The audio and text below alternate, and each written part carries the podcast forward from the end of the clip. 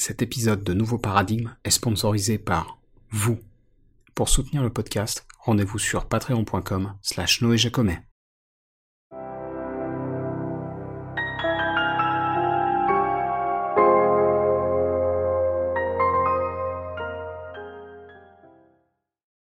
Salut à toutes et à tous, je m'appelle Noé Jacomet et je suis le créateur de Nouveaux Paradigmes, le podcast qui explore les problèmes et les courants de pensée qui parcourent notre société sans tabou et sans préjugés. Alors aujourd'hui je reçois Maxime Iranzo, transparence oblige, Maxime est le, le mari de ma cousine et donc c'est comme ça qu'on se, qu'on se connaît. Il est tatoueur dans le Vaucluse et le protagoniste malheureux d'un accident dont on va parler qui lui est arrivé pendant la crise des Gilets jaunes en fin d'année deux mille dix-huit. Je rentre pas dans les détails ici parce que vous allez voir qu'on va largement revenir dessus avec Maxime. Mais vous l'aurez compris, l'épisode d'aujourd'hui va principalement traiter du sujet des violences policières, de la formation ou du manque de formation des forces de l'ordre, mais aussi plus largement de la violence tout court, du climat qui règne en France ces dernières années. Euh, on va aussi dresser quelques parallèles avec ce qu'on a pu voir aux États-Unis, où la police est aussi au centre d'un grand débat, euh, les questions de discrimination raciale qui sont sous-jacentes à ça, et, et bien plus. Alors petite précision pour ceux qui regardent cet épisode sur YouTube, on a eu quelques soucis techniques qui sont juste liés à la vidéo, mais donc le, le principal, c'est-à-dire les, les propos de Maxime sont, sont tous là. Et donc sans plus attendre, voici Maxime Iranzo. Alors Maxime Iranzo, merci d'avoir accepté mon invitation et bienvenue dans Nouveaux Paradigmes. Salut. Euh, alors évidemment, euh, du fait de ta mésaventure de fin deux mille dix-huit, le thème central de cet épisode, ça va être celui de, de la police, des violences policières. Euh, c'est un sujet qui est dans, l'activité, dans l'actualité pardon, en ce moment, Euh, puisque le dix-neuf mai dernier, il y a eu une grande manifestation policière devant l'Assemblée nationale. Euh, donc on va évidemment revenir notamment là-dessus. On va aussi parler du, du climat qui règne un peu en France, du manque de formation et des violences qu'on a pu constater ces dernières années. Euh, et puis aussi un peu de, de, peut-être des corrélations euh, ou pas qu'on peut faire avec notamment les États-Unis. Euh, il y a eu notamment le, le procès de Derek Chauvin, qui était le, le principal responsable de la mort de George Floyd il n'y a, a pas longtemps. C'était, euh, bah, c'était le mois dernier, en mai deux mille vingt. Euh, donc ça va nous amener aussi un peu à parler de, bah, de racisme, de sa présence et de sa perception en Europe et aux États-Unis. Enfin, tout un tas de sujets un peu difficiles, mais voilà, qui sont, qui sont importants. Euh, peut-être la première question que j'aimerais poser pour commencer, c'est, euh, si tu veux bien, euh, est-ce que tu peux me raconter ce qui s'est passé pour toi, donc en fin d'année deux mille dix-huit, l'épisode auquel je fais référence, sachant qu'à cette période-là, le, le mouvement des Gilets jaunes, euh, il commençait vraiment à prendre de l'ampleur. Alors oui, exactement, c'était vraiment au dé... enfin c'était le premier décembre, donc du coup c'était au début des Gilets jaunes, vraiment les premières, enfin nous sur Avignon, c'était les premières manifs, et euh, c'était vraiment d'ailleurs la première manif, celle du premier décembre. Euh, moi vraiment par hasard en fait, euh, ben, en gros, euh, moi j'avais entendu parler euh, du mouvement, on voyait les ronds-points occupés, il euh, y avait aussi euh, plein de contradictions dans les médias entre euh, c'est, des, c'est des composantes d'extrême droite, c'est des composantes d'extrême gauche, c'est des machins, c'est des trucs. Et du coup euh, ce jour-là en fait j'ai un rendez-vous annulé au boulot et je me dis bon ben je vais aller voir à la manif euh, ce qu'il en est, ce que c'est exactement, euh, qui sont ces gens et, et voilà. Voilà, du coup, je pars là-bas, mmh. J'arrive à seize heures, euh, on était regroupés devant la mairie à Avignon, il y avait quand même beaucoup de monde, hein, par... enfin, je m'attendais pas à ce qu'il y ait autant de monde. Après, euh, un public très hétéroclite, que ce soit âge, euh, profession, euh, je... même, euh, ça se voyait, même idéologie politique, c'était très, très disparate, euh... Et très, com- et très compliqué à cerner en fait euh, parce que parce que pas de leader, pas de, enfin c'est très, c'était c'était un, enfin c'était compliqué mais en même temps c'était très populaire donc très entre guillemets très attrayant on va dire très euh, mmh. on, sent, on sentait quelque chose euh, voilà qui venait du peuple plus voilà et après euh, tu veux que je rentre plus dans les détails sur l'événement lui-même? Ouais, ouais, bah donc, donc bah, juste une petite mise oui, au point avant, c'est, c'est euh, donc on est d'accord, tu, tu manifestais pas en fait avec les Gilets jaunes, t'étais plus venu voir de quoi il s'agissait. Alors oui, je suis venu voir de quoi il s'agissait, après je vais pas, euh, je, en fait en, en partant du magasin où je bosse, euh, j'ai vu que ça chauffait à Paris et que ça chauffait à plein d'endroits, et du coup quand je suis parti, j'ai quand même pris euh, sur moi un sac à dos, euh, un, un, comment un masque... Euh, un masque pour pouvoir respirer en cas de lacrymo et c'est ouais. tout. Hein. Mais voilà, non, sinon après j'avais pas de, j'avais pas de signe distinctif. J'étais en bleu d'ailleurs. Ok. Voilà. Okay. Et donc ouais, là-dessus, si tu veux bien m'expliquer du coup comment ça s'est passé, parce qu'après il y a eu du coup une intervention des forces de l'ordre. Donc ouais, c'était ouais. Cool. Alors le déroulement, c'est que justement on, on était tous place de la mairie. Euh, ça s'est dit, on va descendre l'avenue principale. D'un coup, ça a gueulé parce que je te dis, l'organisation, il n'y avait pas vraiment d'organisation quoi. Et ça, c'est, mmh. on a dit, on va descendre la rue de la République. Donc la rue de la République, c'est une très longue avenue euh, avec de part et d'autre euh, tous les commerces principaux euh, que. à Avignon et tout, et on commence à descendre, et à, et à peu près, je sais pas, une centaine de mètres sur la droite, en fait, t'as la, sous- t'as la préfecture, qui est dans un cul-de-sac, qui est dans une sorte de cul-de-sac, dans un vieux bâtiment et tout, et là, il y avait, euh, il y avait des policiers en civil, et quelques-uns en uniforme, avec deux camions, juste pour protéger la préfecture, voilà. Donc le cortège, du coup, s'arrête face à eux. Et là, bon, ben, ça commence à chanter, à insulter, enfin, à insulter plus ou moins, voilà, enfin, il y a eu plein de choses. Et, euh, et ça a stagné un bon moment là, de, là devant, jusqu'au moment où, euh, très franchement, alors moi, j'étais pas en premier, dans les premiers face au truc, j'étais en arrière et j'ai jamais entendu de sommation, quoi que ce soit, mais en, En cinq minutes, on s'est retrouvé dans un nuage de lacrymo euh, hallucinant, en cinq minutes. Mm-hmm. Euh, et, euh, et après, ben, moi, j'ai reculé parce que, justement, les lacrymos, puis ça commençait à lancer des pierres d'un côté. Enfin, euh, voilà, ça, ça commençait à s'ennuyer. Donc, moi, j'ai reculé. Donc, j'étais sur le trottoir en face. C'est-à-dire, il euh, y avait une, la largeur de l'avenue qui nous séparait, quoi. Et euh, je discutais avec un père de famille qui était avec sa fille, euh, qui devait avoir quatorze quinze ans, quoi. Mmh. Et là, il y a eu une deuxième salve de lacrymo, mais beaucoup plus loin, enfin, qui sont arrivés beaucoup plus loin jusqu'à nos pieds. Et là, bon, ben, tout le monde s'est un peu éparpillé, et moi, j'ai fait un quart de tour sur euh, moi-même pour regarder en f- du côté de la préfecture, et en faisant ce quart de tour, j'ai pris, euh, enfin, j'ai pris un énorme choc dans la mâchoire et je suis tombé. Et euh, moi, les premiers sous, enfin les, pro... les seuls trucs que j'ai eu, c'est que j'ai entendu hurler flashball, il est touché, machin. Et après, moi, j'ai, j'ai un peu perdu connaissance jusqu'à ce que je la reprenne un peu, je, les reprenne... je reprenne connaissance un peu plus tard. Mm. Euh, après, au niveau du de l'intervention policière en elle-même, euh, moi, tout ce que je peux dire, c'est que nous, on était nombreux et eux, ils étaient en sous-effectif de chez sous-effectif. Ça, euh, mm. je nie pas le, je nie pas que à un moment ils aient pu avoir peur parce que. Ouais. Parce que voilà, y a, y a, on est tous humains et tout, et c'est vrai qu'ils étaient en sous-effectif. Comme je te dis, je pense qu'il y avait, euh, je sais pas, cinq six en uniforme et cinq six en civil, quoi. Donc vraiment, devant une foule, ça faisait pas lourd, quoi. Et d'ailleurs, pendant ouais. un bon moment, ils ont reculé, en fait, et ils ont appelé des renforts qui sont arrivés par les rues adjacentes après, quoi. Hmm. Voilà. Mais toi, toi, t'avais le, t'avais l'impression que, parce que c'est, c'est dur à cerner évidemment quand on n'est pas sur place. C'était comment l'ambiance euh, Voilà, t'avais l'impression que les, les gens qui manifestaient, ils étaient agressifs ? Non, pas, euh, pas vraiment. En fait, euh, au début, euh, quand ils sont, quand on est arrivé devant la police, il y a eu forcément euh, des slogans, des machins euh, anti-police, ouais. euh, anti-machin, mais rien de, rien de pire que ce que font les policiers tous les, tous les jours face à une manif d'étudiants, de n'importe quoi, quoi. Enfin, voilà, c'était pas, mmh. euh, voilà. Après, il y a toujours, euh, comme je te dis, euh, deux, trois huluberlus qui s'avancent un peu plus que d'autres, mais bon, ils prennent un coup de bombe lacrymo dans les, dans la figure et ils reculent, et puis, mmh. non, franchement, c'était pas un truc, euh... enfin, pour moi, il y avait pas une, je me suis pas senti en insécurité au sein de la foule, euh, tu vois, je me suis pas dit, oh putain, il y a que des barjots autour de moi, ils veulent en découdre, non, c'était, euh...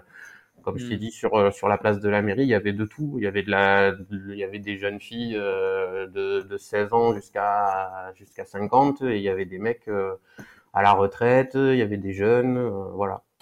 Après, au milieu de tout ça, il y avait de tout. Il y avait, enfin, parce que moi, j'ai aussi vu des, des jeunes euh, faire des conneries derrière moi euh, et même voler des portefeuilles à des manifestants. Enfin, c'était, ouais.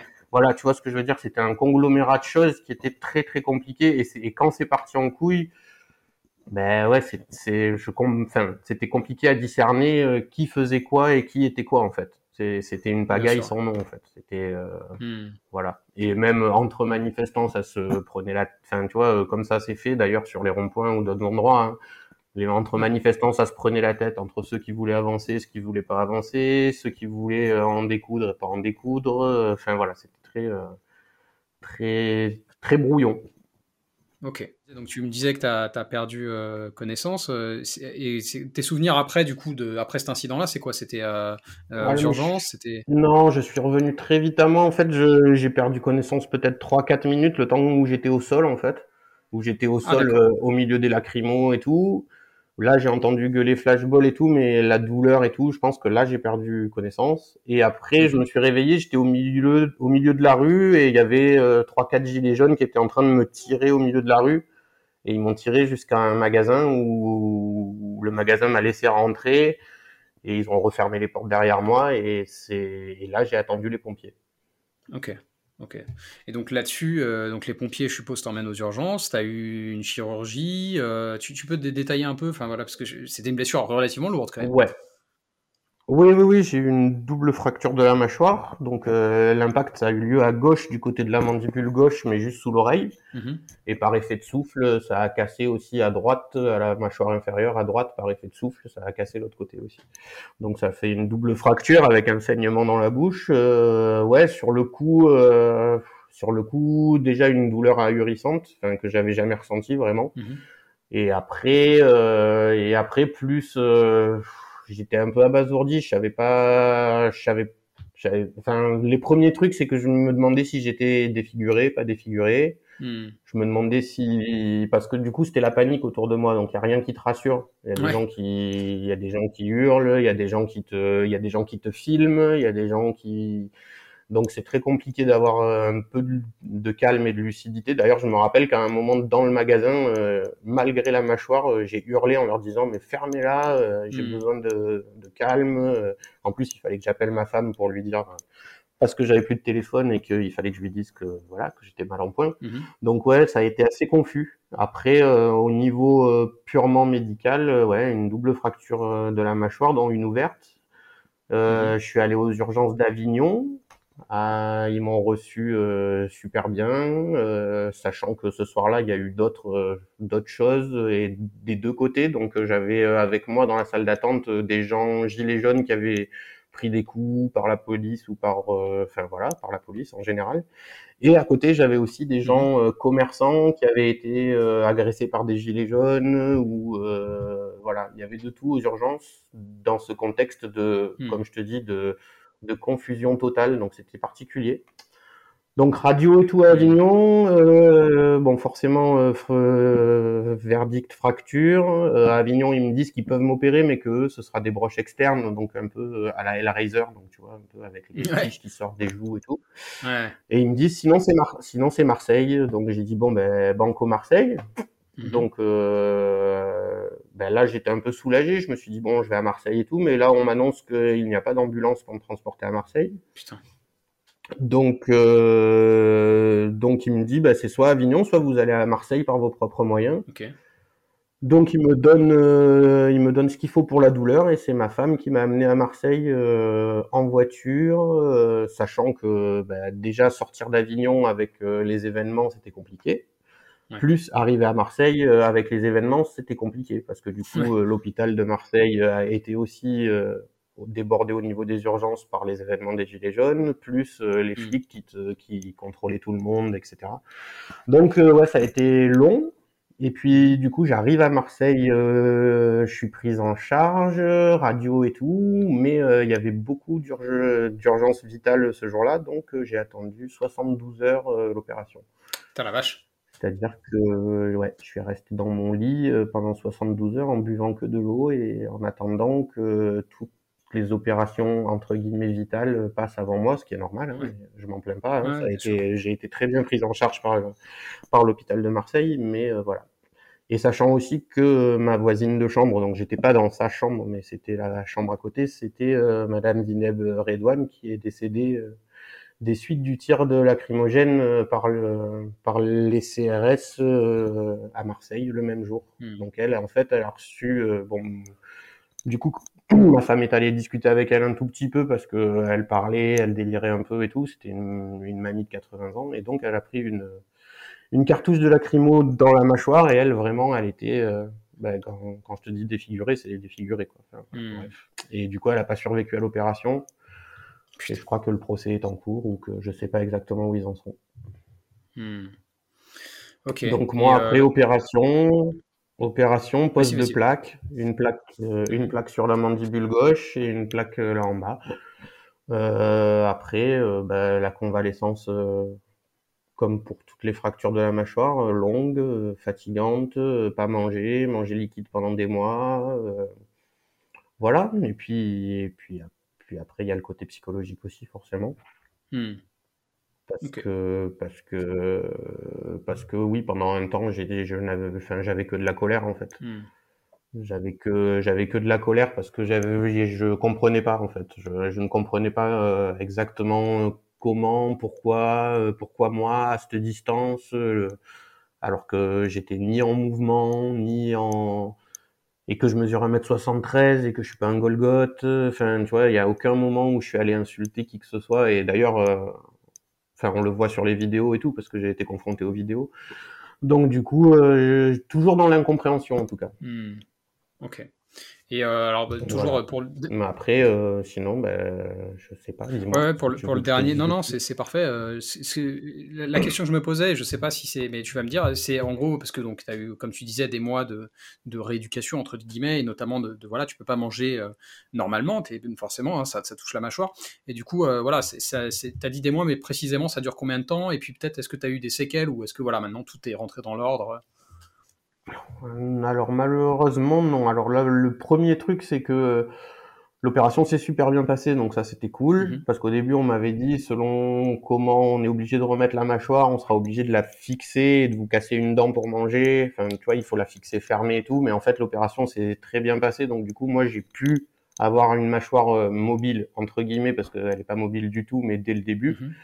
Donc, j'ai pu euh, au moins m'alimenter à base de soupe, et cetera. Euh, ça, ça a duré euh, un bon... presque deux, ouais, deux mois de trucs euh, liquides. Okay. Après, petit à petit, tu réintroduis euh, un peu de purée, après un peu de mâche. Euh, et puis, en plus, moi, au... enfin, comme pour tout le monde, je pense, mais vu que c'est la mandibulaire, euh, je pouvais pas, euh, je pouvais pas ouvrir la bouche, en fait. Mmh. J'avais euh, un espace entre les dents qui pouvait pas laisser passer une cuillère. Ouais. Et en fait, petit à petit, par la rééducation, j'ai réussi, j'ai réussi à réobtenir une ouverture de la bouche à peu près normale. Mmh. Voilà. Après, euh, oui, après, euh, malheureusement, après, euh, ben, quand on vous remet la mâchoire en place, on la remet pas exactement comme elle était, okay. forcément. Hein. Donc du coup, euh, pendant un bon moment, j'étais assez handicapé au niveau des dents parce que, ben, parce qu'elles se s'entrechoquent plus au même endroit, donc l'usure c'est plus la, enfin, c'est pas la même euh, qu'avant. Donc du coup, t'as des dents qui qui se touchent. Euh, plus rapidement que d'autres, alors qu'avant, tu ne se touchait pas. Enfin, voilà, au début, c'est assez déconcertant. Après, tu commences à l'oublier. Euh, de temps en temps, j'ai des douleurs dans les plaques, surtout dans, dans celle de devant, bizarrement. Celle-là, je la sens pas trop, mais celle de devant, je la sens bien, parce qu'elle est juste sous la dent et c'est juste sous la gencive, elle est à fleur, donc mmh. du coup, je la sens bien. Et euh, ben, magie euh, magie du flashball, euh, du coup, euh, moi, euh, un an et demi après, euh, j'ai euh, eu un, une sorte de paralysie du bras gauche, j'avais super mal, un truc de ouf. Et en fait, je suis allé voir un neurologue et en fait, euh, j'ai une hernie qui est sortie au niveau du C trois, C quatre, c'est-à-dire juste euh, au niveau du cou, là, juste euh, où se rattache le crâne. Putain. Et... Et il y a quatre, comme m'a dit le spécialiste, il y a quatre-vingt-dix pour cent de chances que ce soit ouais, les séquelles oui. d'un flashball parce que ce genre d'hernie, c'est, euh, c'est sous un choc, un accident de voiture et tout, mmh. ça sort. Et moi, j'ai rien eu d'autre euh, dans ce, dans ces moments-là, quoi. Donc, du coup, ben, voilà, je me balade avec une hernie qui n'est pas opérable et qui, des fois, me handicape, des fois, pas du tout. Donc, euh, voilà, mmh. je fais avec. Ok, putain, je savais pas du tout. Et, euh, et maintenant, il y a les, et maintenant, j'attaque les problèmes dentaires, euh, voilà. les problèmes dentaires parce que comme je te dis l'usure des dents c'est pas la même et tout donc du coup après euh, ben voilà t'attaques les problèmes dentaires. Là j'ai rendez-vous le quatorze juin pour euh, voir le chirurgien qui doit m'enlever les plaques dans la mâchoire pour que je puisse faire les soins dentaires parce que je peux pas faire les soins dentaires avec les plaques dans la mâchoire donc du coup mmh. opération et après soins c'est dentaires quand, c'est quand ça donc non c'est c'est là le quatorze juin je fais euh, j'ai mon rendez-vous euh, chez le spécialiste maxillofacial à la Timone à Marseille. Okay.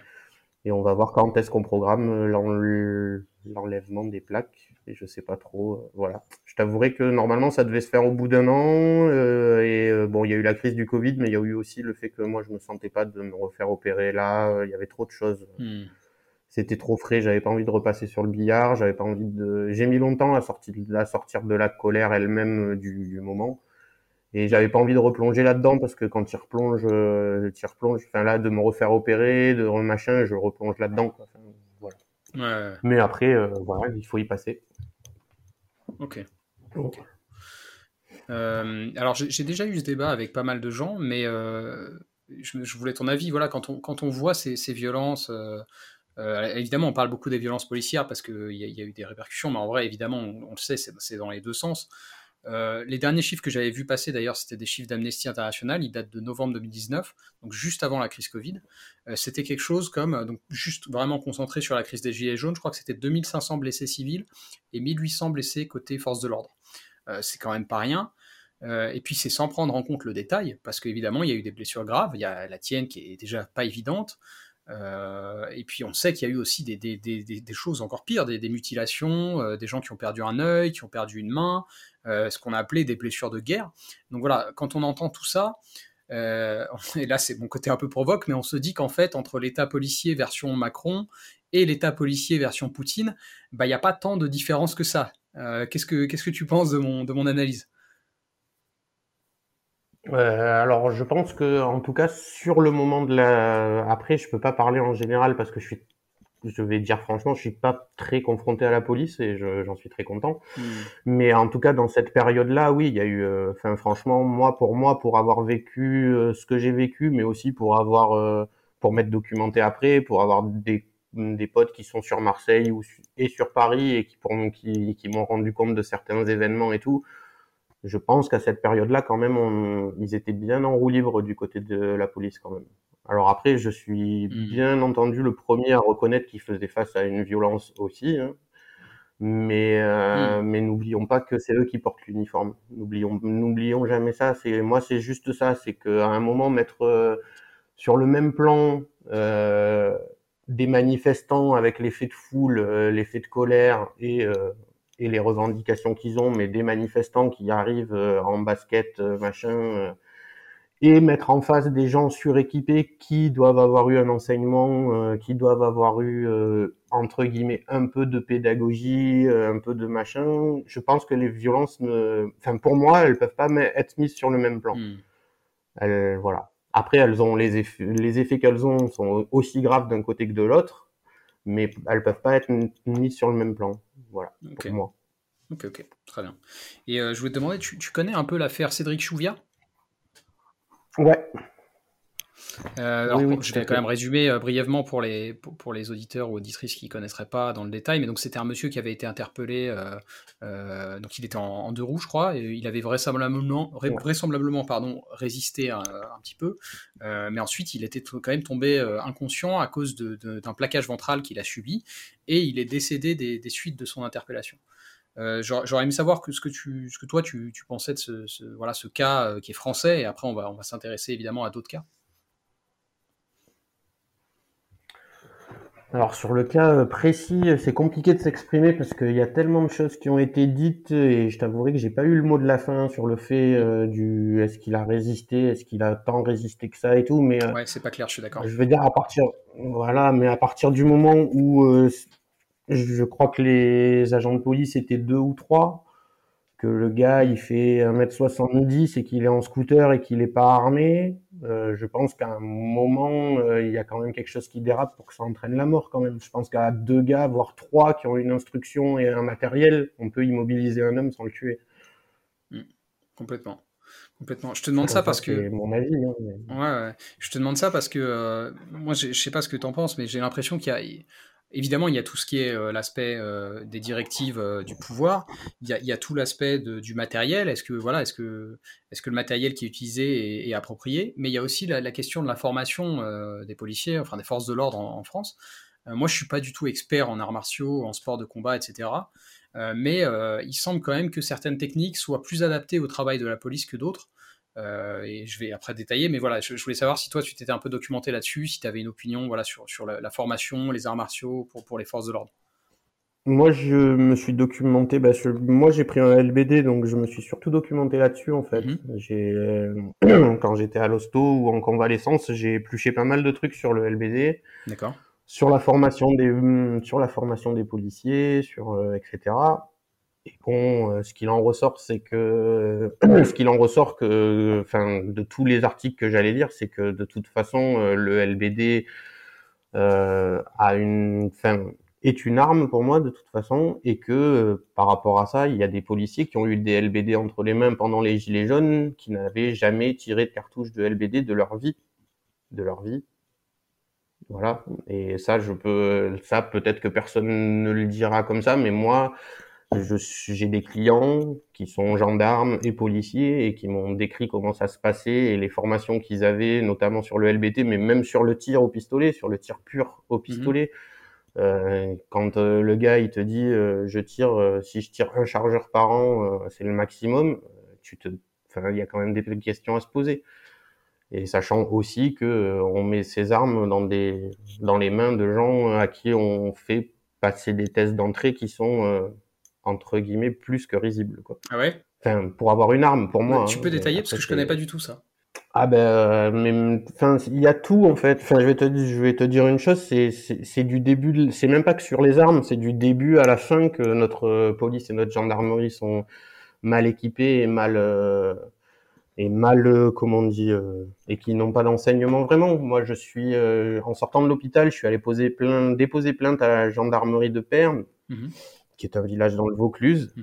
Euh, la gendarme... Euh, alors, il y avait un téléphone pour la caserne, c'est-à-dire que moi, pendant que, je, que la gendarme prenait ma déposition, tous les appels arrivaient quand même sur elle. Donc, pendant qu'elle m'interrogeait sur ma déposition, il y a eu cinq, six, sept appels, donc elle décroche, euh, et cetera. Donc, toi, tu es en train de déposer. Donc, moi, je dépose pour violence policière, mais euh, c'est pareil si c'est quelqu'un qui dépose pour euh, viol ou pour machin. Enfin, mmh. Tu vois ce que je veux dire ? T'es un... ouais. Par manque de moyens, ils n'ont pas quatre téléphones avec renvoi d'appel dans une caserne. Enfin, tu vois ce que je veux dire. Euh, après, euh, la fille qui me reçoit, euh, ben, j'ai rien contre elle, mais euh, elle maîtrise moins bien le français que moi. C'est moi qui suis obligé de corriger les fautes sur le dépôt de plainte. Euh, enfin, ce que je veux dire, c'est que il y a un moment aussi, euh, quand on veut imposer le respect, on se doit, on se doit d'avoir euh, une certaine stature. Que ce soit culturel, social euh, et aussi dans le dans la dans les relations humaines et tout, ce que euh, il faut bien avouer que euh, une, certains policiers non plus en fait. Certains policiers se comportent comme euh, certains jeunes dans la rue en fait. À part que eux, ils ont un uniforme et, et un calibre. Mmh. Mmh. Après au niveau du L B D, euh, au niveau du L B D, de toute façon, même dans mes recherches. Euh, tout est compliqué, on ne sait pas si euh, il tire encore avec les anciens L B D, alors euh, s'ils tirent avec les nouveaux, s'ils ont la visée laser, à quel à, à quel point elle est précise, personne n'est capable de te le dire, ou alors il faut, enfin tu fouilles, tu trouves pas. Euh, les gars, il y a des il y a des gens qui te disent euh, ouais euh, à, à plus de quarante mètres, tu peux pas, euh, ça peut pas te faire mal. Il y a des gens qui il y a des gens qui t'affirment que à cent mètres tu peux dégommer quelqu'un. En fait, c'est hyper flou, quoi. Mmh. C'est même moi qui ai fouillé dans plein de choses, euh, j'ai... c'est hyper flou, en fait. Ok, ok, ok. Bon, donc ouais, pas pas le fin de mot d'histoire oui. Sur le L B D, quoi. Très bien. Ah non, sur le L... non sur le L B D et puis euh, ouais. ouais. Mais euh... sur le L B D, moi j'ai j'ai j'ai tellement vu et entendu d'histoires euh, justement de pertes d'œil, de mâchoire et de trucs euh, et en...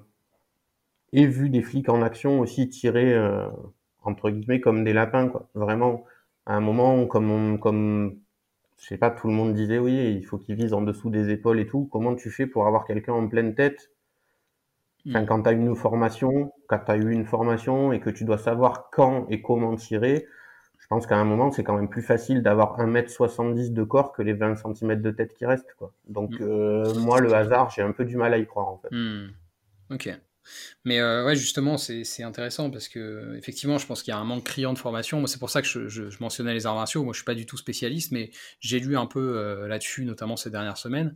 Et, euh, et notamment, j'ai vu qu'il y avait euh, un certain nombre de, d'écoles, euh, enfin d'académies de, de, de Jiu-Jitsu brésilien qui travaillaient avec les forces de l'ordre aux États-Unis surtout. Hein.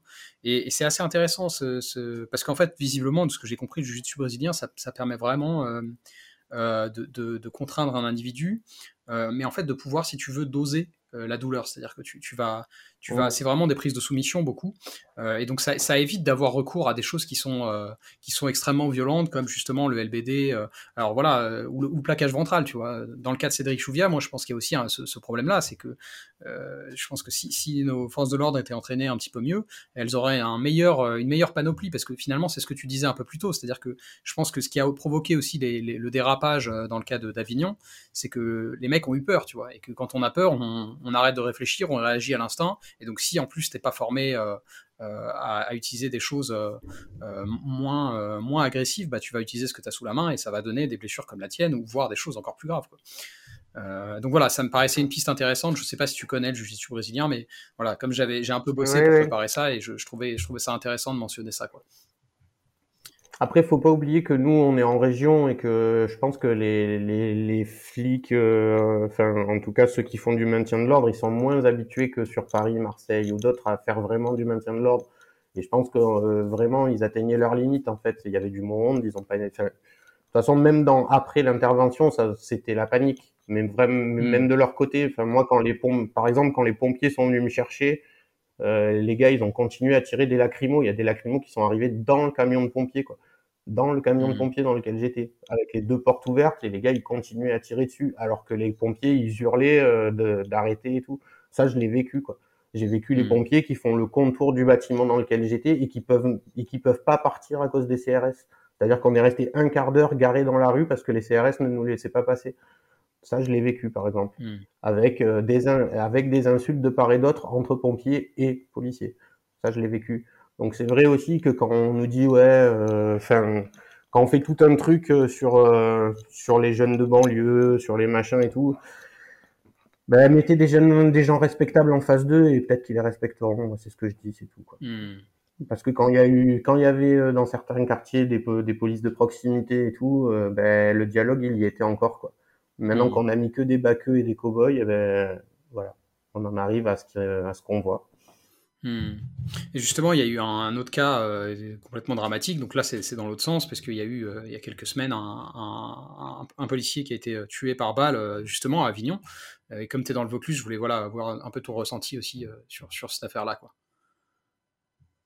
Alors, euh, sur, euh, c'est... C'est malheureusement, euh, malheureusement, notre petit département du Vaucluse ne, n'est pas euh, à l'abri de, de tout ce qui se passe ailleurs, et euh, le trafic de drogue a gangréné complètement euh, toutes les banlieues ici. Mmh. Et il faut savoir que de toute façon, c'est, c'est les parrains, c'est les gars de Marseille qui tiennent les banlieues de Cavaillon, de Carpentras, d'Avignon ici, quoi. Ah ouais, ça se répand comme ça ? Et du coup, euh, ouais, ouais, ça se répand comme ça, ouais. Ouais, ouais. Et euh, maintenant, euh, tu vas à Cavaillon, qui est une ville de, de trente-cinq mille habitants, euh, t'as, t'as les mêmes drives de la drogue qu'à Marseille, quoi. Tu passes à, tu, tu passes à n'importe quelle heure, il y a les choufs, il y a les machins. Euh... D'ailleurs, il y a eu le premier règlement de compte à Cavaillon, quoi. Et c'est, c'est, c'est une ville de trente mille habitants. Putain, quoi. C'était quand ça ? C'était il euh, y a deux, il y a quinze ou vingt jours, là. Ouais. Un gars de trente-cinq ans, il a pris treize balles de Kalashnikov. Oh là là. Donc, euh, tu vois que moi, ma sœur qui travaille à la crèche à Carpentras, qui est juste à côté euh, du quartier dit euh, sensible, euh, je sais pas, dans l'année, elle a dû être confinée quatre ou cinq fois parce que parce qu'il y avait intervention de la police ou des coups de feu ou des machins comme ça. Et, et Carpentras, c'est pareil, quoi. Tu vois, c'est donc euh, donc oui. Après, euh, oui, pour le policier, euh, après, je cette la rue où ça s'est passé, c'est une rue euh, qui est connue euh, depuis que depuis que j'ai quinze ans, quoi. Donc depuis trente ans pour euh, pour être un lieu de deal. Donc euh, si en trente ans ça n'a pas changé, euh, c'est, c'est déjà c'est c'est dur à comprendre. Mmh. Et après, euh, après pour ce, pour ce, enfin, malheureusement, euh, je sais pas comment expliquer. Malheureusement, on est dans une société qui, qui, qui, qui a de moins en moins recours à la nuance, qui est de plus en plus dans, dans l'extrême, le plus, l'extrême le plus possible. Et la violence, elle y coupe pas. Et ces jeunes des quartiers ou ces jeunes dealers, ils sont, ils sont dans la violence extrême. Et pour eux, tirer, c'est, ça a plus la même connotation que ce que ça avait avant. Et après, au niveau, enfin, franchement, je pense que pour eux, euh, tirer sur un flic ou un autre, c'est pareil, en fait. Eux, ce qu'ils défendent, c'est leur business et leur peau, en fait, c'est tout. Mmh. Je veux dire, que tu sois un civil, j'aurais été, enfin, je, je serais intervenu dans un point de deal euh, de façon un peu véhémente, j'aurais pris la balle pareil, je pense. Je pense que c'est juste qu'ils n'ont plus aucune notion de ce que de ce qu'est la valeur d'une vie humaine par rapport à leur business, à leur à leur vie, à leur vie de tous les jours aussi, parce que faut pas faut pas se leurrer, hein, ils vivent dans la violence et dans l'ultra-violence tous les jours.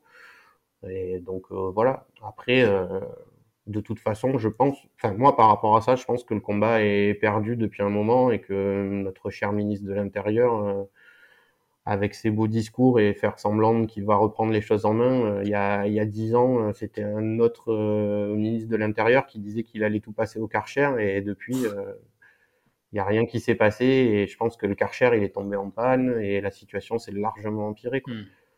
Et, alors je dis ça, mais je pense pas que ce soit la solution ouais. de passer au Karcher, hein. C'est la solution, c'est eux qui adoptent ce genre bien de, sûr, de, de, de solution.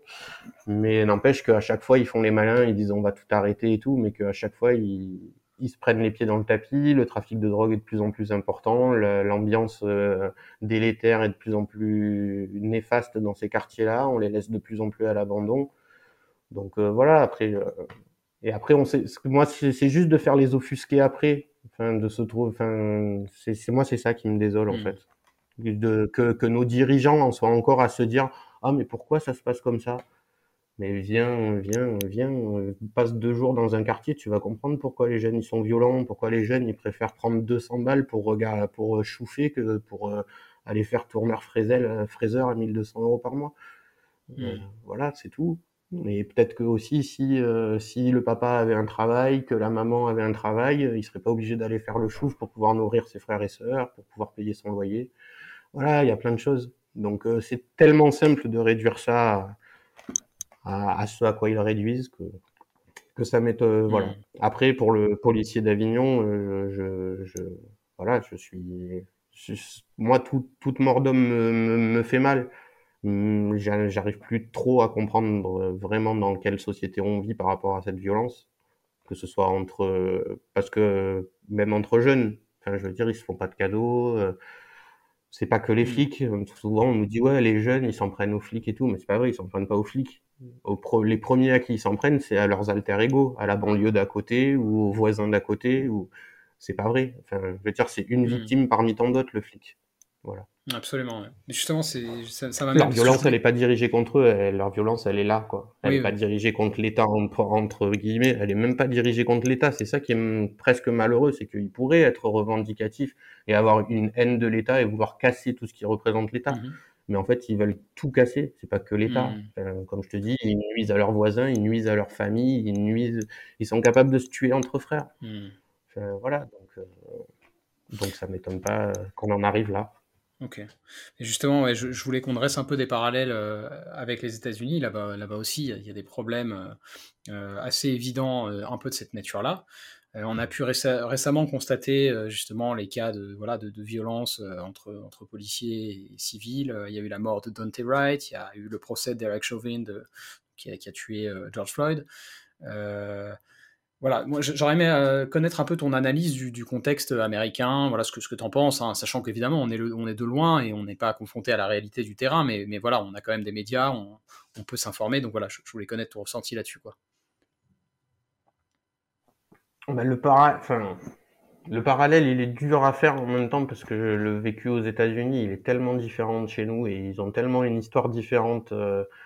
sur la construction de leur État, sur le, la façon dont ils gèrent ne serait-ce que les armes, que même la police, le système de shérif, le système de... Enfin voilà, ils ont, ils, c'est vraiment... Je pense que c'est une autre organisation. Après, moi, ce qui me semble semblable, c'est que de toute façon, euh, la victime de violences policières, euh, quand on fait le bilan et qu'on regarde les chiffres, euh, ben en gros, c'est, c'est les minorités. C'est-à-dire euh, que ben, que c'est soit des blacks, mais chez nous c'est des c'est des arabes ou des blacks, que souvent euh, les plaintes qui ne sont pas prises c'est celles pour violence conjugale, donc c'est des plaintes de femmes, mmh. que enfin voilà, tu vois ce que je veux dire, c'est il y a quand même il y a quand même une une sorte de de ouais, je sais pas quoi de je sais pas comment expliquer, mais oui, il y a une institution quoi, il y a une institution qui a qui a jamais été ouverte euh, et qui a qui a quand même toujours été plus ou moins, euh, je sais pas, plus ou moins violente, plus ou moins intolérante, euh, Enfin, moi, je le vois comme ça, quoi. Mmh. Moi, je me rappelle, dans ma jeunesse, c'était les premiers, les premiers trucs. Euh... Enfin, il y avait les, les ratonnades, les machins et tout, et, et ça existait déjà, et c'était déjà des policiers, quoi. Donc, euh... donc ouais, je pense qu'il y a, y a quand même un truc d'institution qui, qui se perpétue, quoi. Mmh. Qu'on le veuille ou non. Après, je dis pas que tous les flics sont comme ça. Hein. Mmh, je dis qu'il y a, y a, un, y a une logique, enfin, il y a une, ouais, il y a un truc institutionnel qui fait que que ça marche pas, que ça mmh. marche pas. Je te demandais et ça que parce le dialogue que... ne marche pas. Ouais, je te demandais ça parce que le, le... en fait, ce qui m'a fait penser à cette question-là, c'est le parallèle. Enfin, c'est le, le parallèle que je faisais, c'est parce que tu disais que en fait, les, les, les jeunes des quartiers en France, euh, ils sont pas spécialement nécessairement violents à l'égard des flics ou, ou, ou de l'État ou du gouvernement. Ils sont, ils sont violents tout court, en fait. Euh, et donc ça se manifeste oh. aussi contre les flics. Et c'est vrai que ça, c'est ça pour le coup. Moi, je pense qu'il y a un parallèle à faire avec les États-Unis parce que je, je, les, les chiffres montrent que c'est très très vrai euh, aux États-Unis aussi. C'est-à-dire que très souvent, en fait. Quand tu vas avoir des violences policières, euh, c'est, des, c'est des policiers qui, qui interviennent dans un, dans un contexte où, en fait, il y avait déjà des violences entre membres d'une même communauté, tu vois. Euh, y a eu Makia Bryant, par exemple, qui a été tuée par, par un flic euh, euh, y a, y a quelques semaines. Euh, et en fait, bah, on s'est rendu compte en regardant les vidéos que bah, elle est, elle est, le, le flic, euh, alors je pense qu'il aurait pu mieux faire que de tirer par balle, et on en revient à la question de, de, de, de la formation, mais, mais en même temps, il n'avait pas vraiment le choix, il était obligé en tout cas de répondre de manière plus ou moins violente, parce qu'elle était en train d'essayer de poignarder quelqu'un quand même, cette, cette fille, tu vois, et notamment, visiblement, elle était en train d'essayer de poignarder une, une, une autre fille de son quartier, quoi. Euh, et, donc, et donc voilà, c'est, c'est, c'est assez désolant, et ça, on, on voit le... On voit le parallèle qui est évident et je je je sais pas euh, je sais pas vraiment quelle est la, la solution. Euh, après il y a un autre truc euh, qui qui m'a moi vachement surpris quand j'ai étudié les chiffres, c'est que euh, donc là c'est vraiment sur le contexte américain. Euh, il y a il y a beaucoup de ce qu'on appelle black on black violence, donc de la violence euh, au sein des communautés noires entre eux. C'est un peu l'exemple de Makia Bryant.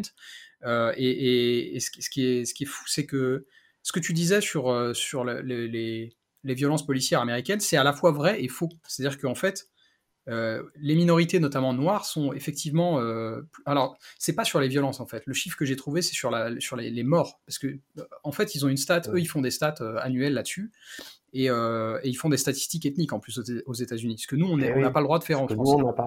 Et oui, nous, on n'a pas. Euh, et, euh, et donc, en fait, les stats, elles sont assez intéressantes, parce qu'elles montrent que, en gros, c'est assez... Euh, c'est assez euh, flat, il euh, y a mille personnes à peu près qui sont tuées chaque année par les flics euh, aux États-Unis.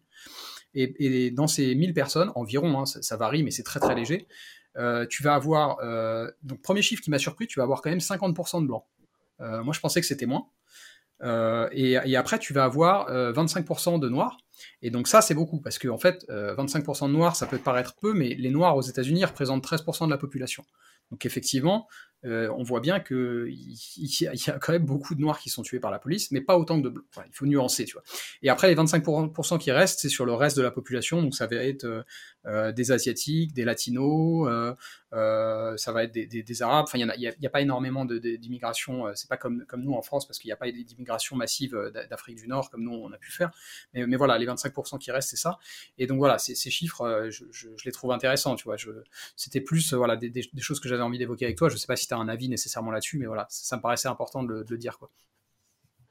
Ben moi, ce qui me semble juste, c'est que ce qui me semble révélateur, c'est surtout que en fait, c'est c'est c'est pas qu'une question de couleur, c'est aussi une question de de niveau Absolument. social. Je pense Absolument. que c'est, je pense que c'est c'est les populations pauvres qui mangent et que enfin qui qui mangent les coups de la police, c'est ça que je veux dire, mmh, et euh, et que et que Et que mine de rien, la paupérisation euh, aux États-Unis, elle a touché les Blancs aussi. Mmh. Donc ça m'étonne pas qu'il y ait cinquante pour cent de Blancs dans les chiffres de la police, parce que les Blancs, euh, entre guillemets, les Blancs euh, pauvres et perdus aux États-Unis, il y en a peut-être même plus que des Noirs. Absolument, ouais. C'est tout, tout à fait d'accord avec ça. Et c'est vrai que ça, c'est quelque chose dont on n'a pas forcément conscience en France, mais une grande partie de l'électorat euh, de, de Trump, c'était ces gens-là. C'était ce que, ce que les Américains appellent avec beaucoup de, de mépris « white trash », donc euh, la, la, les poubelles blanches.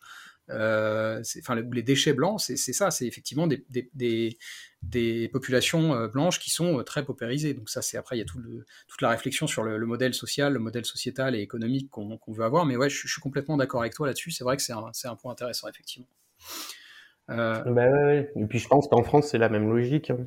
C'est la même logique. C'est, enfin, de partout, c'est pas une question de race, de couleur, de quoi que ce soit. C'est une question de, c'est une question de lieu de vie.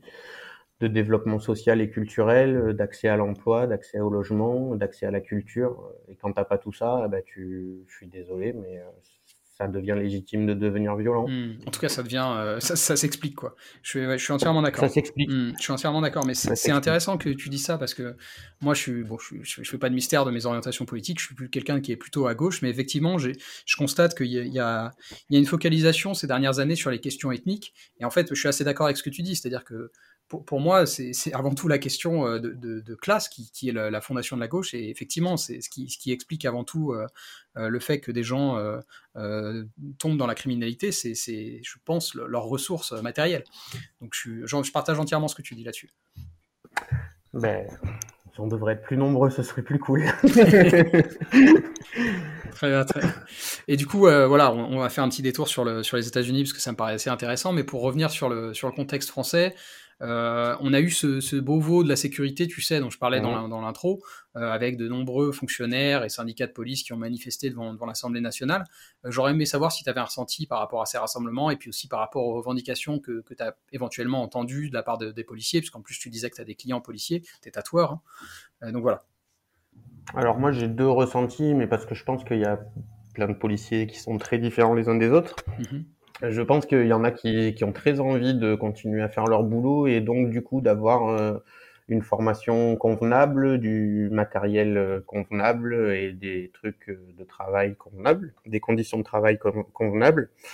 Et après, il y a l'autre catégorie qui me plaît beaucoup moins, qui commence déjà à taper sur la justice ou à taper sur... Euh, En gros, c'est pas leur faute, et en gros, euh, si le système dysfonctionne, c'est à cause de la justice ou des banlieues. En gros, c'est ça, quoi. En gros, c'est, c'est le, le problème, c'est ou la justice ou l'immigration. Donc, enfin, euh, ou l'immigration, ou en tout cas les jeunes des banlieues. J'aime pas quand, j'aime pas ce terme, jeunes des banlieues, ça me fait toujours bizarre. Mais en tout cas, euh, ouais, je, ce côté-là de la police, euh, et puis euh, franchement, euh, même les propositions. Euh, de certains, de certains syndicats de police et même de certains. Euh, Euh, partis politiques juste après ces événements euh, m'ont, m'ont paru complètement euh, hallucinants, quoi. Moi, quand j'ai entendu euh, Guillaume Peltier des Républicains dire que les policiers devaient euh, avoir le droit de juger et de suivre, euh, entre guillemets, euh, que, que, que le délinquant fasse bien la peine, ça veut dire qu'en fait, ils voudraient des, des flics qui interpellent, qui jugent et qui surveillent la sanction. Là, là oui. oui, par contre, quand il y a des hommes politiques qui se permettent de, de dire ça, ouais, là, ça m'inquiète quand même. Ça, ça m'inquiète un peu. Ouais, après, mais Peltier, pour c'est une un fois, notre national, cher... hein. Oui, oui, oui. Bah oui, oui. Bah, de toute façon, en même temps, maintenant, euh, maintenant, est-ce qu'on arrive vraiment à les distinguer entre les ah, républicains et les nationales? Il y en a qui sont plus modérés que ça, heureusement.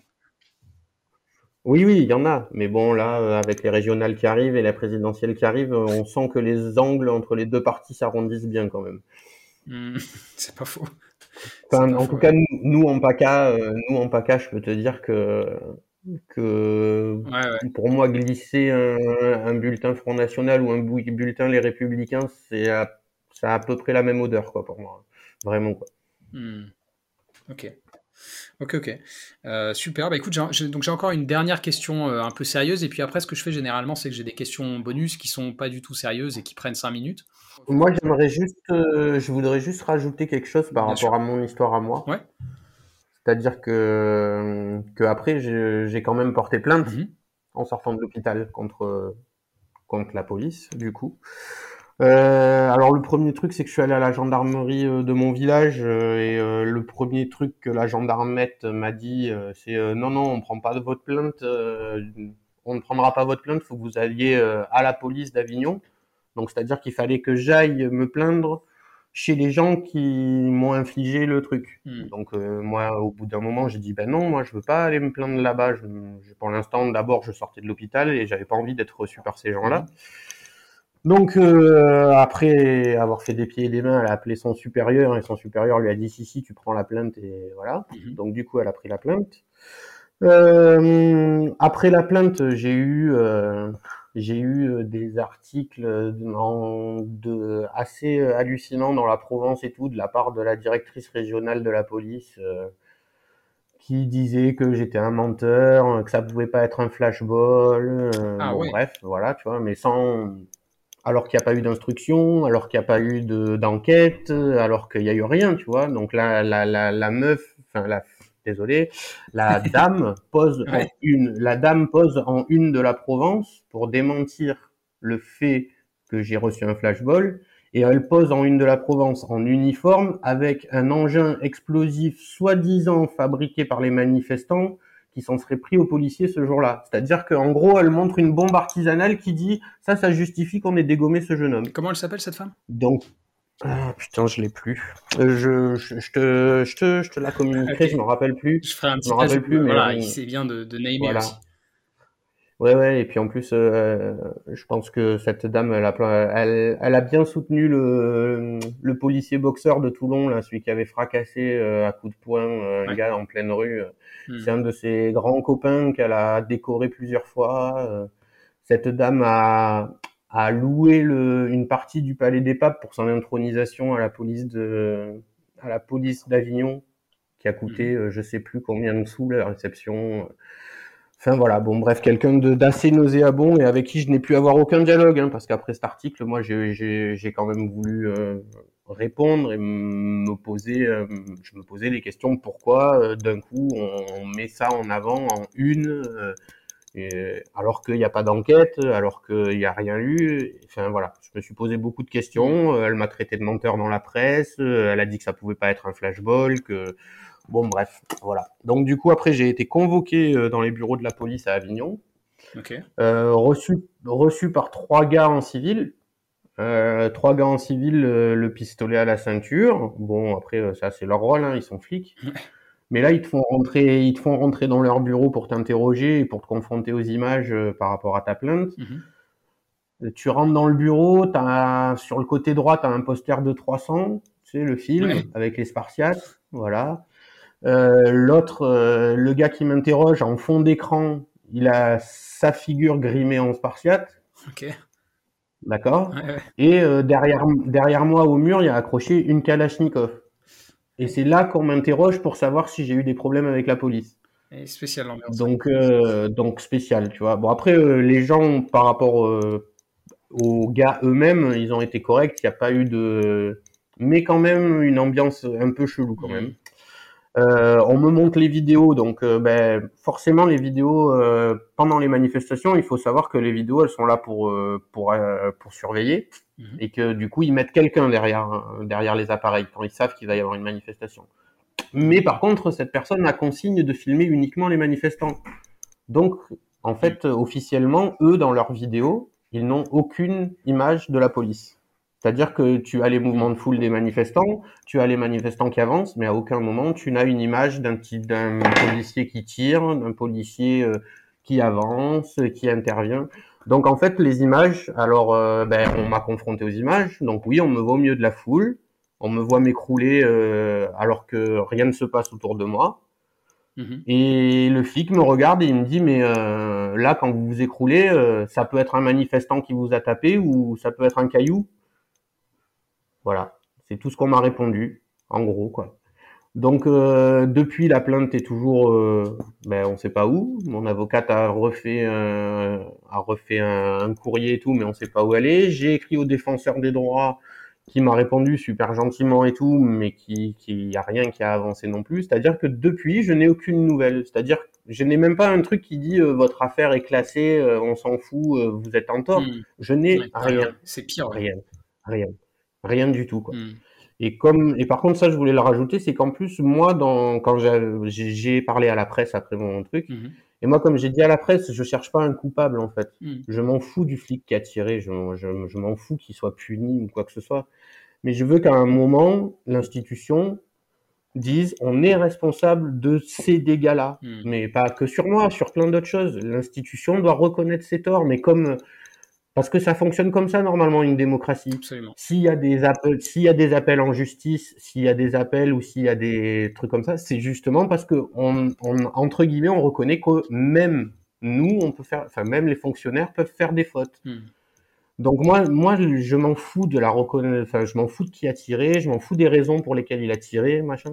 Moi, ce que j'aurais voulu, c'est juste que quelqu'un dise, oui, on a tiré, Oui, le, la balle a atteint la tête, donc il y a eu un tir qui n'était pas dans ce que doit être un tir de L B D, c'est-à-dire en dessous des épaules. Mmh. Et oui, nous en sommes responsables. Mmh. Voilà. Après, je, je, enfin, je, je sais pas. Après, je sais très bien qu'il y a des gens qui sont, qui sont très procéduriers, qui auraient demandé des dommages et intérêts et tout. Moi, je, je suis tout à fait conscient que j'étais dans une manifestation, que certes, je n'ai rien à me reprocher, mais que ça, entre guillemets, ça fait partie du risque. C'est comme quand tu prends ta voiture, euh, tu peux, tu peux tomber en panne, tu peux avoir un accident. Voilà, ça fait partie du truc. Mm.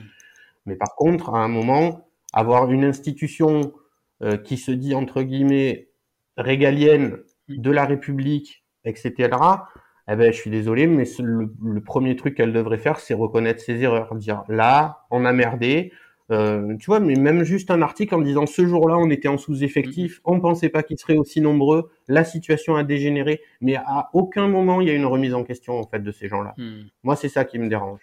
C'est que, et sur tous les événements des Gilets jaunes, ça a été comme ça. C'est-à-dire que le gars, s'il s'est fait éborgner, euh, c'est parce qu'il a couru au mauvais endroit. L'autre, c'est parce qu'il a ramassé euh, un truc. Et en fait, il y a toujours une excuse pour pas que l'institution dise « ouais, là, on a merdé. Mm. » Là, euh, bon, ben, ça arrive. On a, euh, on a, euh, je sais pas moi, deux cent mille interventions par an.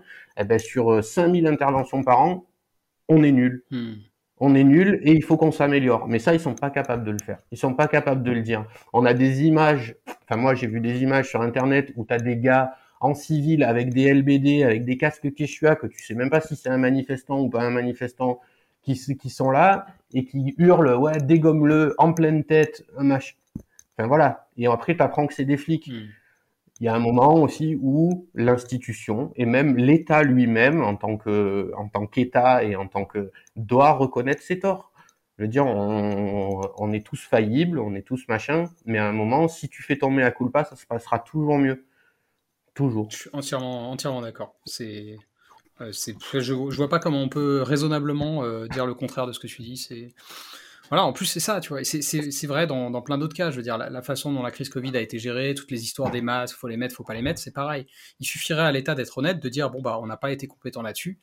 Ça passerait mieux, en fait, plutôt que d'essayer de, de mettre les, les, les merdes sous le tapis. Euh, euh, voilà, donc, euh, non, non, je partage complètement. J'espère que d'ailleurs, le, voilà, moi, j'ai une toute petite audience hein, sur ce podcast. Ça fait quelques semaines que je l'ai lancé, mais si ça peut aider d'une manière ou d'une autre, euh, ce sera vraiment euh, avec un grand plaisir que je que, que j'aiderai euh, voilà je sais, avec ça quoi mais bah, euh... volontiers mais c'est aussi pour ça que c'est aussi pour ça que j'avais accordé des interviews et ouais. que j'avais parlé euh, et c'est aussi pour ça que je le refais, c'est parce que parce que là je me rends compte que que trois ans après il y a une majorité des dossiers Gilets jaunes qui sont passés à la trappe et mmh. qu'il y a des gens qui ont eu leur moi moi entre guillemets euh, bah, j'ai perdu quelques mois de ma vie, j'ai, j'ai eu de la colère, j'ai j'ai encore des trucs et tout.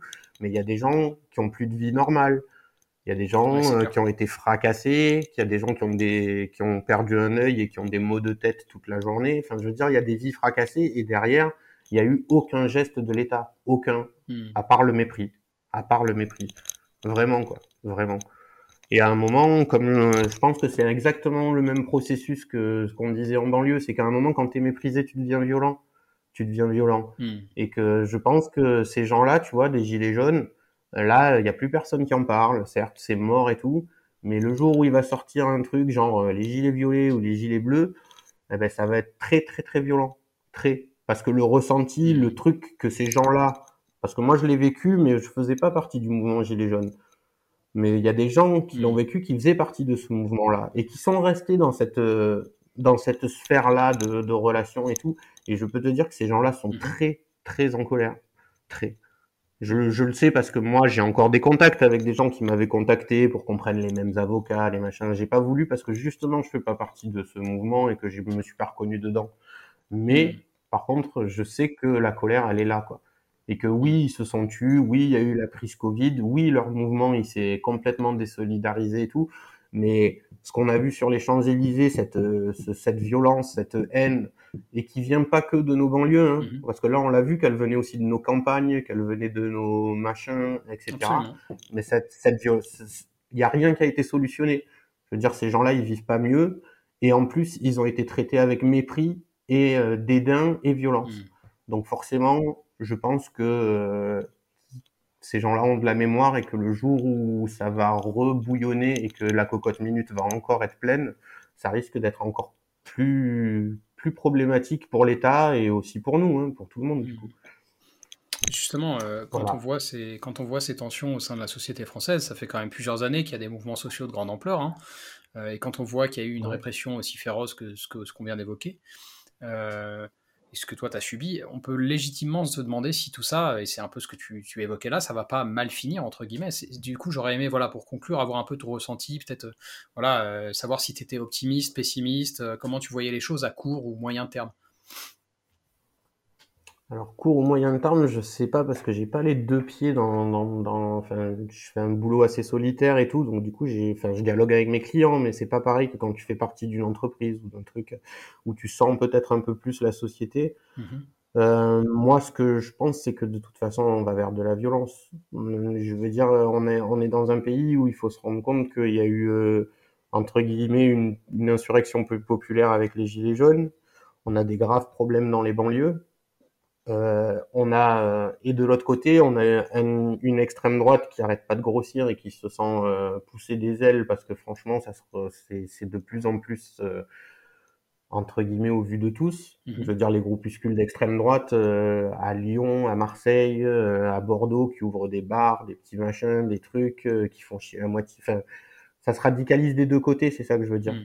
Quand tu vois que quand tu vois qu'on en arrive à ce que des généraux retraités fassent des tribunes en, avec plus entre guillemets euh, des appels à la guerre civile ou au putsch, mais entre guillemets tu vois c'est déguisé, mais mine de rien le fond le fond du truc ça veut dire ça quand même. Moi je moi, à titre personnel je l'ai pas ressenti tout à fait comme ça, mais voilà chacun a son ressenti. Moi je... Ouais, ouais.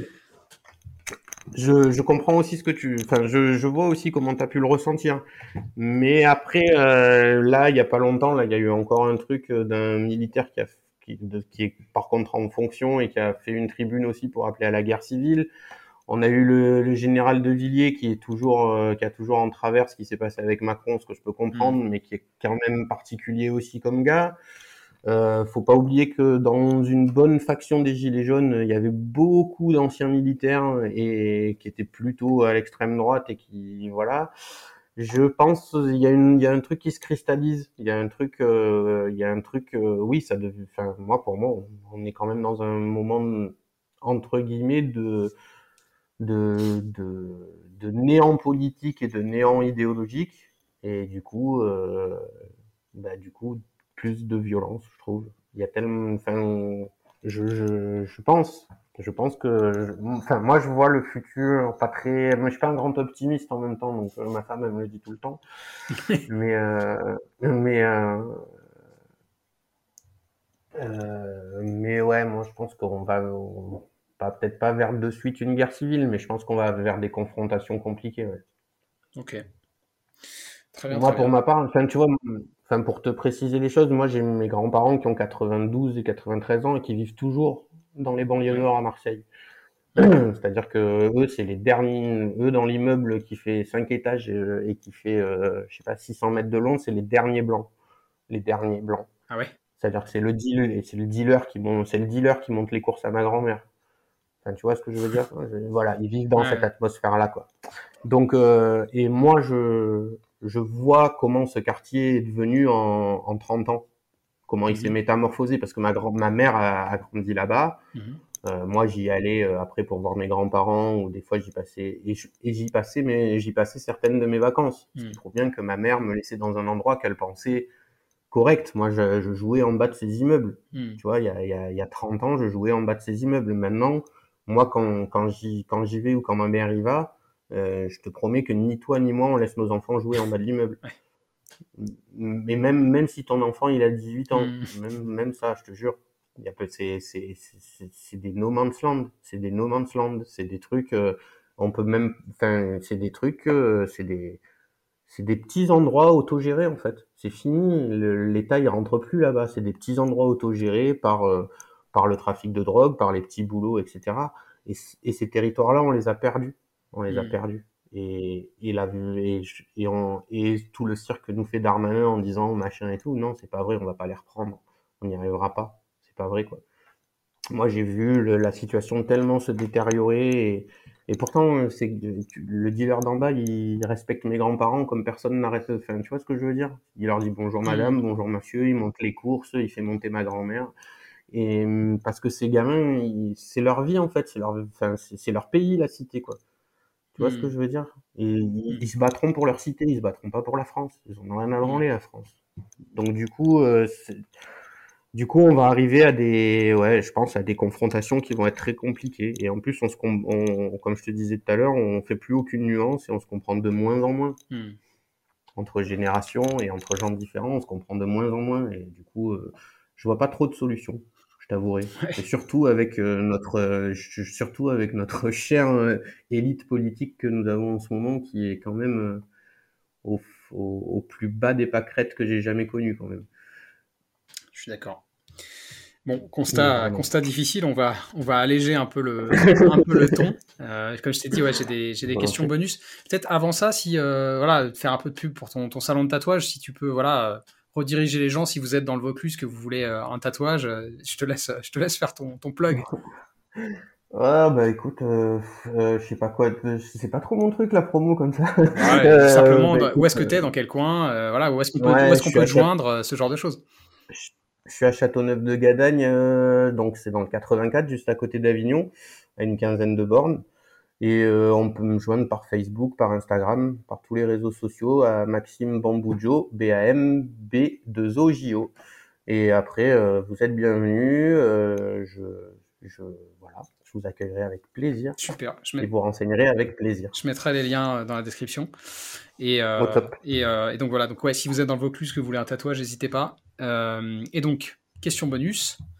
Euh, mmh. donc, je te préviens, hein, beaucoup plus léger. Voilà, c'est, c'est plus pour conclure ouais, sur une note. Euh, pas, hein.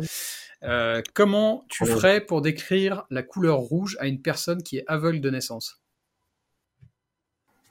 La couleur rouge à quelqu'un qui est aveugle de naissance.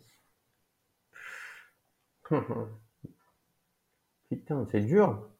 Ouais, c'est pas évident. Ouais, ouais c'est pas évident. Hum...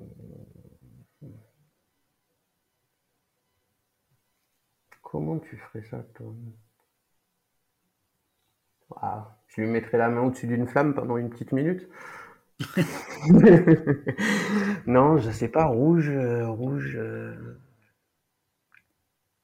Et le truc, c'est que quand t'es aveugle de naissance, comment tu fais pour avoir... Euh, c'est c'est toute la question. Les visualisations euh, cérébrales, ils ont des couleurs, du coup.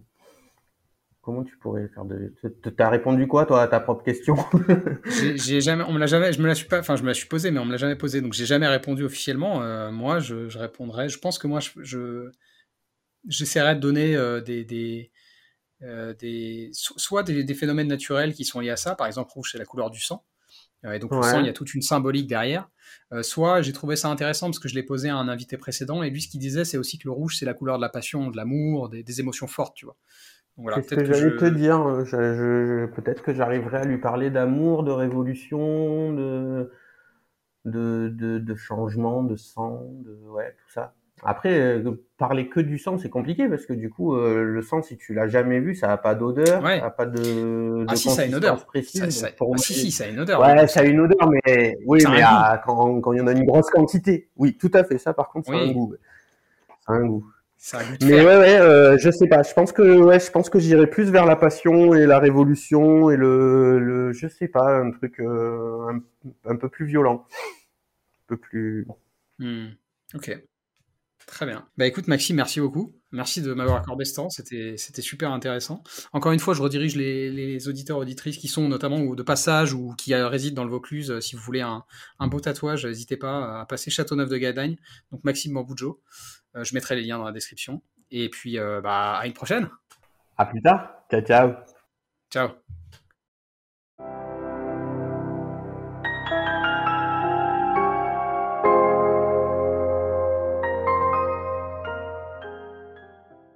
Si ce podcast vous paraît utile ou intéressant, il y a plusieurs façons de le soutenir. Vous pouvez le recommander ou le suivre sur Apple et Google Podcasts, Deezer, Spotify, YouTube, et cetera. Vous pouvez le partager à vos amis et vos proches sur les réseaux sociaux, ou même en parler sur votre propre blog ou dans votre propre podcast. Enfin, comme indiqué en début d'épisode, vous pouvez financer Nouveaux Paradigmes directement en vous rendant sur patreon point com slash Noé Jacomet. et quel que soit le soutien que vous m'apportez, merci. C'est vraiment grâce à vous que ce podcast peut continuer à exister et se pérenniser.